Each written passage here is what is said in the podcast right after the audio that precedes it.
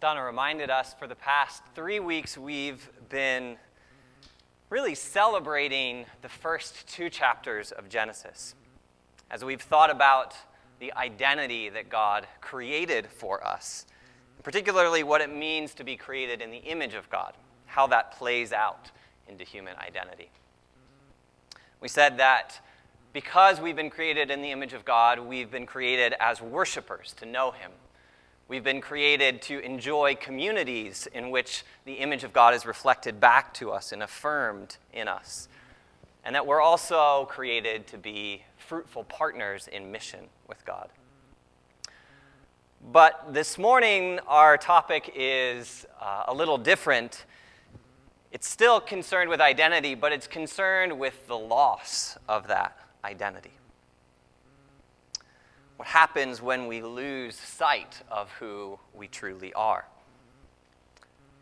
About 20 years ago, there was uh, kind of an upstart movie that gained a lot of attention by a director named Christopher Nolan, who, after this film, went on to become um, quite prolific, uh, quite well known in Hollywood. Uh, but the movie was entitled Memento.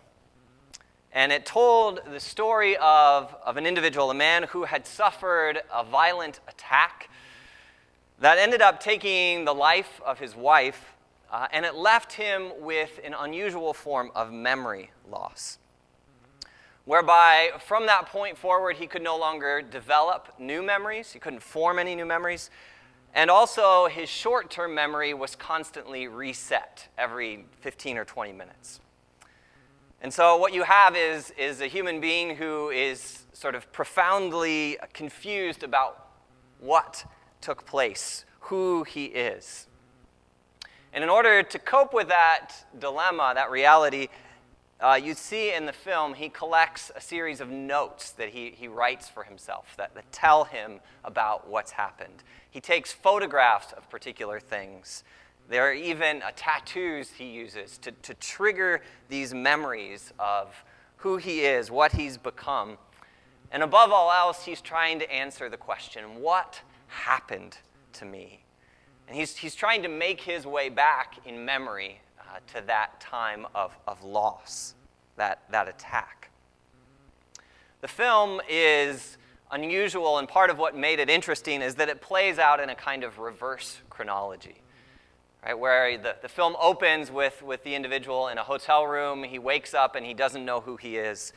And you follow his, his process back to, to find that history, to find his past, to find the identity that's been lost. For the past three weeks, we've been expositing from Genesis 1 and 2 the story of our identities. How we were formed and made in the image of likeness and likeness of God. And how that, that identity was given to us. It was created by God as a profound gift. And before we did anything, it was there in the beginning. We know that this is true. We, we can receive that truth from Genesis 1 and 2 but I think when we stop and we compare what we see in those chapters with, with the reality you and I woke up to this morning, right, with the lives that we are in fact actually living, we might feel a bit like the protagonist in that film, Memento. Right, there's, a, there's a disconnect between where we are now and what we read about back in the garden. We know that somewhere along the way, some incident, some encounter, some attack has clouded and confused our sense of who we are. We're not always sure what's, what's most true about ourselves. We're not always certain what it is that gives us value. We're not always sure that there's even a safe place to be that person, that identity. We know, we sense that something has been lost. Today, as we open up to Genesis chapter 3, we too are going to try to trace our way back and ask and answer the question what happened to us? What's taken place that, that's caused us to lose a significant part of the identity God has created for us. As we open up to Genesis 3, then, let me pray for us and ask the, scripture to be able to speak clearly to our hearts and minds. Lord, I pray that you would illuminate your word. Lord, its conviction, its clarity. Lord, its history of, of who we are in deep ways, people who have lost something precious. Lord, I pray for the, the honesty uh, to face those things in our own lives, to apply them to our own lives today. May the words of my mouth as I preach, may the words of, may the, the meditations of our hearts as we receive them be pleasing in your sight. It's in Jesus' name that we pray. Amen. Genesis 3 opens with the, the beginning of our undoing. And it says that the, the beginning of that loss coincides with the appearance of a serpent in the garden that God created, who, in his own sort of slippery and subtle way, initiates an attack on identity. Look with me at verses 1 through 6. It says, Now the serpent was more crafty than any of the wild animals the Lord God had made. And he said to the woman, did God really say, You must not eat from any tree in the garden? The woman said to the serpent, We may eat fruit from the trees in the garden, but God did say, You must not eat fruit from the tree that is in the middle of the garden, and you must not touch it, or you will die. You will not certainly die, said the serpent to the woman. For God knows that when you eat from it, your eyes will be opened, and you will be like God, knowing good and evil. And when the woman saw that the fruit of the tree was good for food and pleasing to the eye, and also desirable for gaining wisdom, she took some and ate it. And she also gave some to her husband who was with her, and he ate it. The first step here in the loss of our identity is, in fact, a loss of God's identity. Throughout this series, we've, we've said that the, the nature of who we are is rooted, it rests in the character, in the creative goodness of God. Right? Our identities are created identities that come from Him. And so we've said again and again that if we want to know ourselves deeply, we need to know God deeply. Walter Brueggemann, one of the, the sort of uh, most well known American Old Testament scholars today, he argues that in the Old Testament, humanity, to, to, be a human being, he says, is conceived almost entirely of what it means to be in relationship with God. Right? You can't understand what a human being is in the Hebrew world unless you understand who God is, Brueggemann argues. And so the fastest way then for us to lose our identity is by losing sight of who God is, by distorting our perception of Him. And that is, it seems, precisely the serpent's plan of attack here in verses 1 through 6. His opening attack is not actually on Eve, it's on the character and the nature of God. And we see that the first little subtle dig that he makes comes in the name that he chooses to use for God. Throughout this part of Genesis, chapters 2 and 3, the, the narrator, the author of Scripture, refers to God by a, a sort of personalized title Yahweh Elohim, or in the, the English translation, the Lord God. It's, it's specific, it's personal, it identifies who God is, uses the name that he gives Moses to use of him later in Exodus. But interestingly enough, when the serpent chooses to speak about God here, he decides to shorten that name just a little bit. And he adopts a more generic, a, less personal title. He just calls him Elohim, a God. A little downgrade in God's identity. So he chooses a, a, less personal name for God, and then we see as the passage continues, the serpent also starts to slip extra words into God's mouth. He makes little attributions to God's character. And he does that by sort of reviewing or retelling what happened back in Genesis 2 when God sort of describes the garden to Adam and Eve, and he sets boundaries there about which trees they may eat of and which they may not. We see in verse 1, the serpent says, Did God really say? In verse 4, he says, You won't actually die if you disobey him.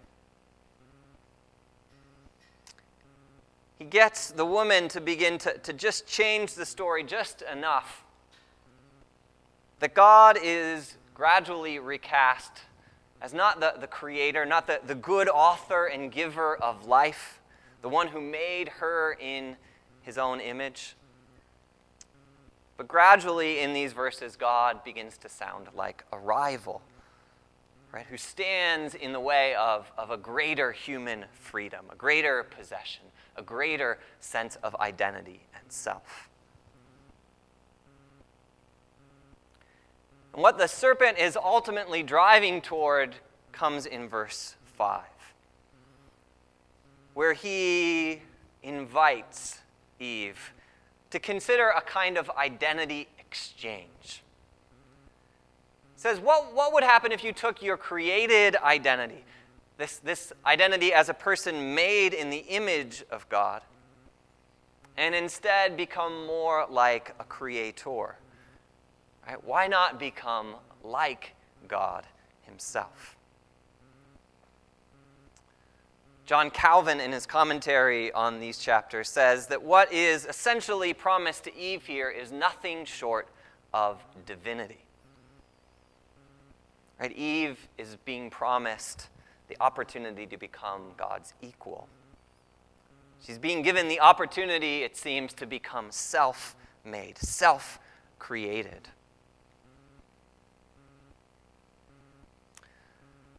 I wonder where you and I experience these subtle distortions in our world today. Because what, what's taking place here are these little departures away from what God creates as good, what God calls good, what God gives as good. And instead, we devalue, we consider perhaps insufficient. When we take what God has given as good and sufficient and blessed, and we neglect it, we devalue it, we doubt its goodness, particularly as it pertains to who we are. Right? It seems like it gives rise to this other desire, a desire that becomes malforming, right? Destructive. And we see that desire sort of taking expression in verse 6. When it says that Eve looks upon the fruit that God had set apart, the, the fruit that, that God said she was not to eat of. And says she began to desire it after she looked upon it, after she, she considered this opportunity to possess a new kind of wisdom. And she took the fruit for her own. And in that act, I think she is partaking of more than just fruit. She is consuming a new image, she's consuming a new identity for herself. And her husband Adam follows suit soon thereafter. In doing so, she's also redirecting her worship. Right? She's choosing to direct her desire to something that God had made rather than God Himself as maker. right? What she desires is the power to define who she is, not to worship who she has been given to be. And in that moment, we see human identity begins to unravel. The first signs of that happen in verse 7 and following. It says, Then the eyes of both of them, both Adam and Eve, their eyes were opened, and they realized they were naked. So they sewed fig leaves together and made coverings for themselves. Then the man and his wife heard the sound of the Lord God as he was walking in the garden in the cool of the day, and they hid from the Lord God among the trees of the garden. But the Lord God called to the man, Where are you? He answered, I heard you in the garden, and I was afraid because I was naked, and so I hid.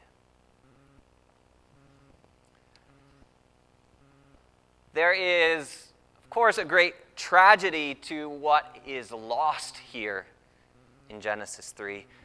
But that tragedy is almost sort of compensated for or offset in the Hebrew by a pun, by almost a kind of joke in the text that plays on two nearly identical words.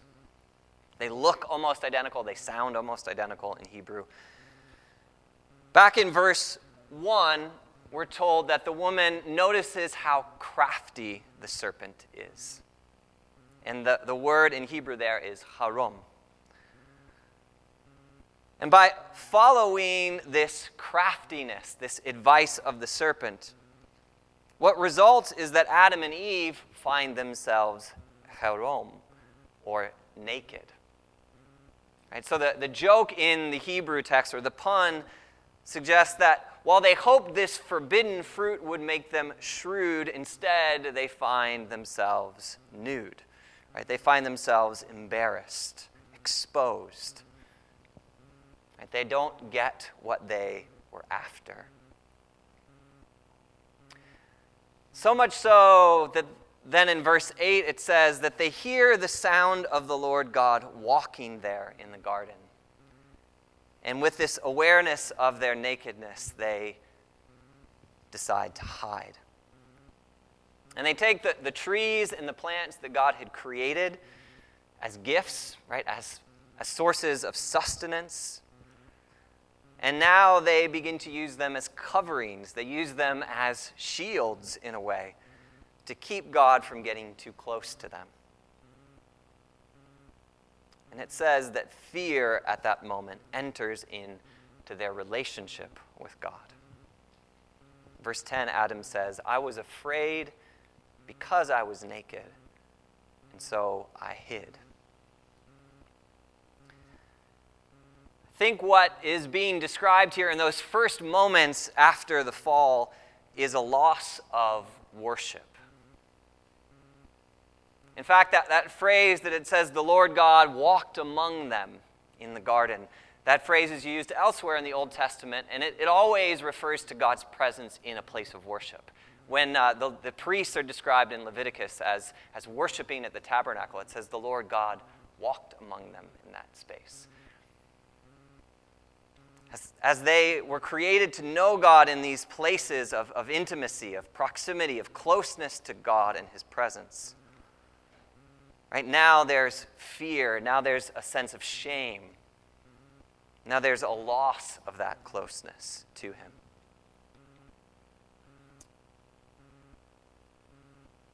Think back to Genesis 2 when God forms and fashions Adam from the dust and he breathes upon his lips, face to face. He pours spirit and life into him. And now that same man is fearful, is hidden from God, is afraid to even look upon God for fear of, of being fully exposed. That God would see what we have become. I think for most of us today, even in our acts of, of sort of spiritual practice, in our acts of religiosity, when we come to church or, or when we pray, even in those spaces, we struggle to really bring our full and our true selves before God, right? To acknowledge what we're feeling or what we're struggling through. We're fearful of what God might actually say or do if He saw us, if He looked upon us fully. There's a loss in that relationship of worship. Beginning in verse 16, though, we see that from the breakdown in their relationship with God, there is also a further loss in, in these other areas of identity. Look as God addresses the, the repercussions in verses 16 through 19. To the woman, he said, because of what's taken place, I will make or I will multiply your pains in childbearing, make them very severe. With painful labor, you will give birth to children. Your desire will be for your husband, and he will rule over you. To Adam, he said, Because you listened to your wife and ate fruit from the tree about which I commanded you, you must not eat from it. Cursed is the ground because of you. Through painful toil, you will eat food from it all the days of your life. It will produce thorns and thistles for you, and you will eat the plants of the field. By the sweat of your brow, you will eat your food until you return to the ground. Since from it you were taken, for dust you are, and to dust you will return. I think what we see here is all, again, of those things that God made good and created good about image bearing in chapter 1 and 2. Like being known in a community, like being fruitful with God in mission. Those things experience sort of a, an undoing here as well. And there's a, a kind of inversion that's taken place. Right? We've chosen to worship the created rather than the creator chose to define ourselves rather than receiving definition from our Maker. And so all the blessings that God has given to us sort of become undone and, and turn backwards in a sense. Verse 16 describes how the, the image bearing community, right, of man and woman, who were meant to, to know one another and to encourage and to nurture one another as, as image bearers, that community becomes the site of a power struggle. As Old Testament commentator Derek Kidner summarizes, he says that the vow to love and cherish instead becomes one to desire and to dominate the other. Right? They're set at odds with each other. And Adam and Eve here, by losing part of their own identity, become deeply insecure. Right? They produce a strain on not just marriage relationships, but I think human relationships that we see ample evidence of in our own lives. Right? In the way we demonstrate codependencies, in the way we withdraw or remain aloof from others. And in our failure to, to know who we truly are in relationships, and also when we fail to actually make space or know how to even invite others that we want to love to, to be truly themselves.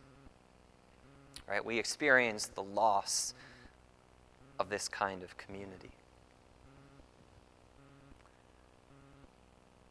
But Genesis also says that the poison of, of the sin that's taken place here goes beyond just human relationships and it actually impacts our relationship with creation itself.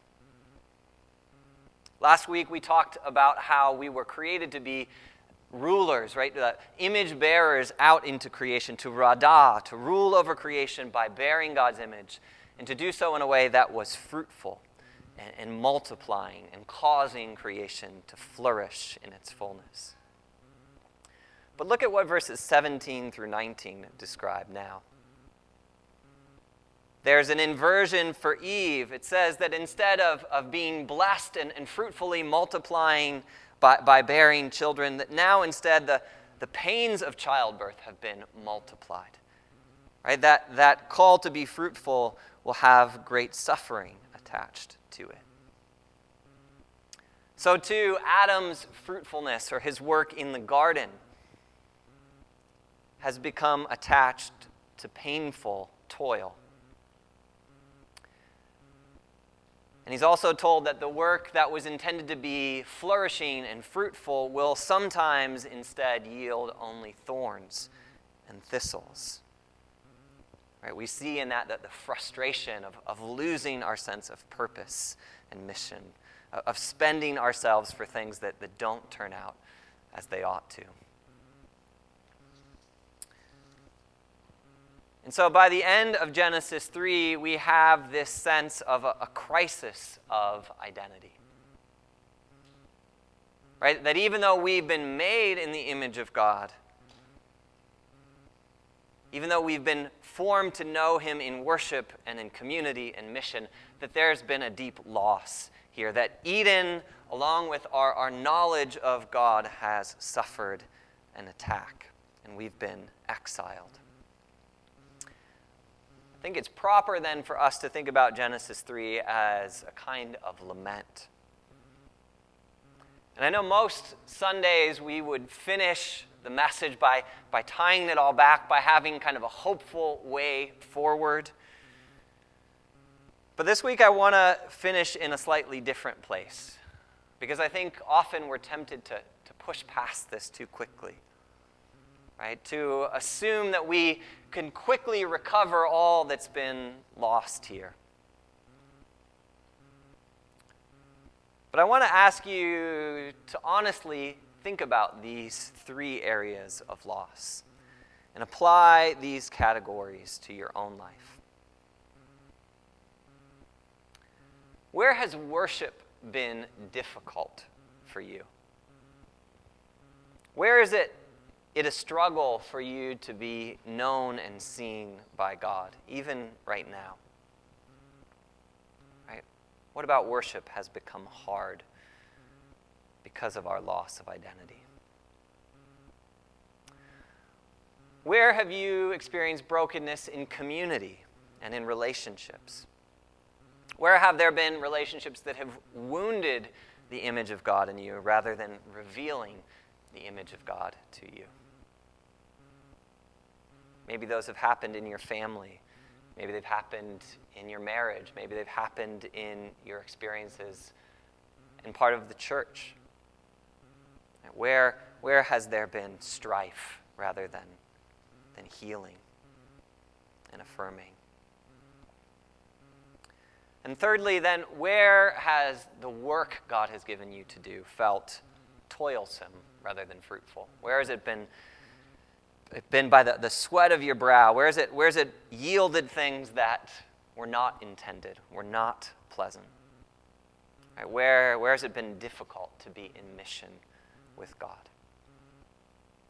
And I'd, I'd ask you to reflect on those things and then consider offering them to the Lord this morning in the form of a lament, right? A prayerful acknowledgement that, that this is the state of my identity, the state of my world, the state of my human condition. And honestly confessing those and, and bringing them before God. Because I think there's an opportunity God can enter into there to, to initiate healing and to initiate hope. But we need to bring those things to Him first. Let's pray together.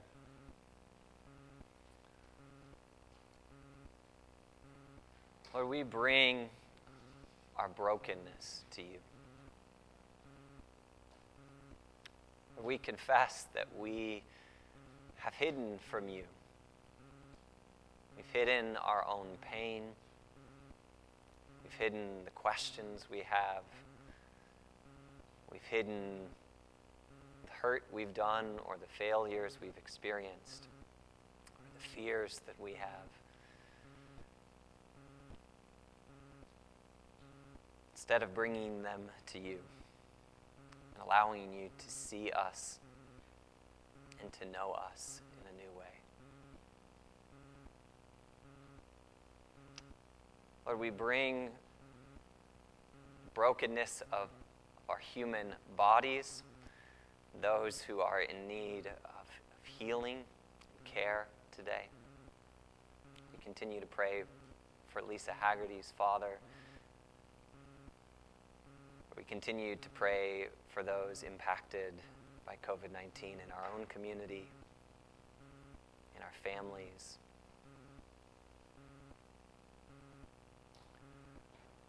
Lord, I pray for this community and the way we desire to be whole as a people, as a church, but we struggle to do that.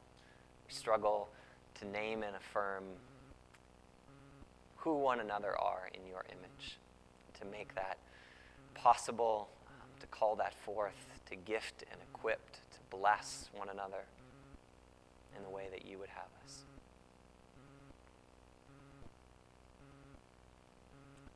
Lord, finally, we confess that too often we have heard the voice of the accuser, of the tempter, of the deceiver more clearly than we have heard your voice speaking who we are. We just ask that you would hear these confessions and you would begin the work of redeeming and releasing us from that bondage. Lord, begin the work of a recovery of identity in us. Lord, would you direct our minds and our heart's desires now we pray these things and as we continue in our worship of you this morning. In Jesus' name we pray.